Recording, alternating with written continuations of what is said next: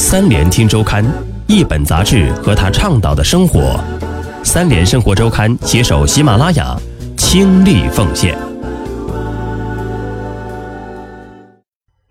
欢迎收听三联生活周刊，本节目由三联生活周刊和喜马拉雅联合制作播出。本期我们要分享的文章《敦刻尔克：诺兰的战争、生存与正义》。文章主笔宋诗婷。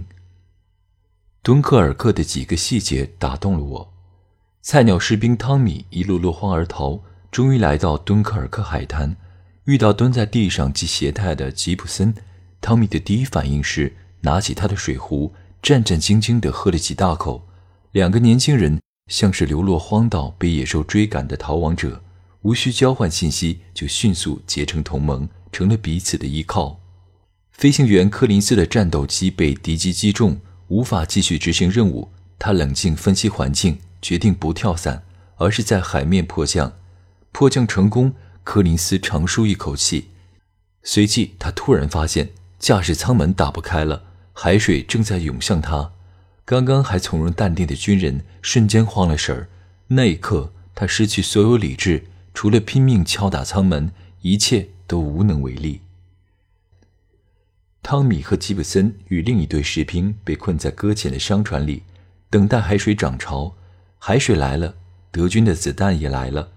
一颗颗猝不及防的子弹在船身上留下小洞，如果不把洞堵上，船就浮不起来。这一刻，没有人站出来。中弹是死，等海水淹没船舱也是死，但谁都不愿意做那个先死的人。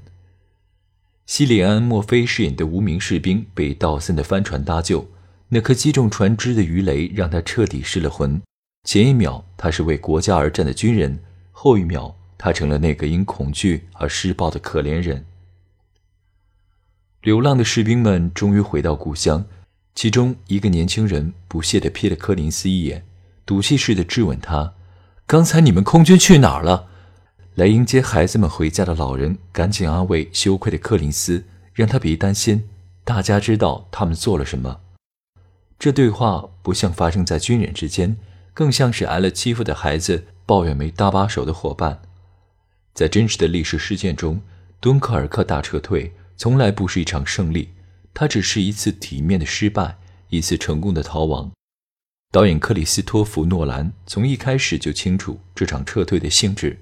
也从未试图在敦刻尔克中美化它。它是诺兰对战争片的价值取向，他克制自己去渲染英雄主义，而是谨慎地呈现普通人的战争和生存的正义。这样的解读方式也曾出现在众多经典战争片中。史蒂文斯皮尔伯格在《拯救大兵瑞恩》的第一场戏中就制造了尸横遍野的场面。战场上无所不能的上尉约翰米勒。并非天生的军人，和平年代他只是温文尔雅的教书匠。战争改变了他，因为他要活下去。还有那位想在战争中锻炼自己的下士厄本，当炮火在耳边响起，他吓得站不起来，任敌人从自己眼前溜走。凯瑟琳·毕格罗在拆弹部队里塑造了一个迷茫的参战者。拆弹专家詹姆斯面对的是看不到的敌人。打的是一场不知道对手是谁的战争，他只是天生好胜，技艺精湛，见了太多死亡，经历了太多生死抉择。詹姆斯已经不知如何面对平淡的生活。电影的结尾，他离开家庭，重返战场。李安在他的《比利林恩的中场战事》中也有过类似的表达。那群草木皆兵的年轻人努力学着大人的模样，他们已经与平凡世界格格不入。